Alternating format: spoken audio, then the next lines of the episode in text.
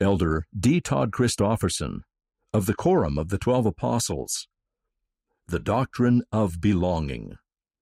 I would like to speak about what I call the doctrine of belonging in the Church of Jesus Christ of Latter day Saints.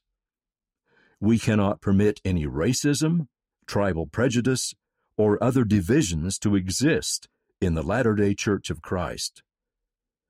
A sense of belonging is important to our physical, mental, and spiritual well being.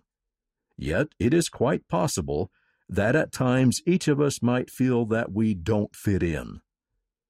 Let us leave judgment in the Lord's hands and those He has commissioned, and be content to love and treat each other the best we can. A second facet of the doctrine of belonging has to do with our own contributions.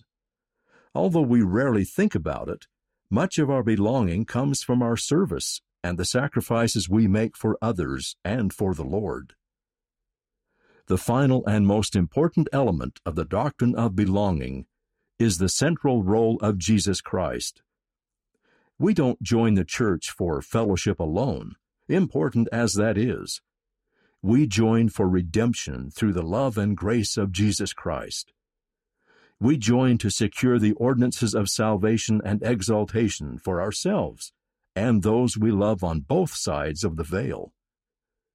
We join to participate in a great project to establish Zion in preparation for the Lord's return. See the full address at conference.churchofjesuschrist.org.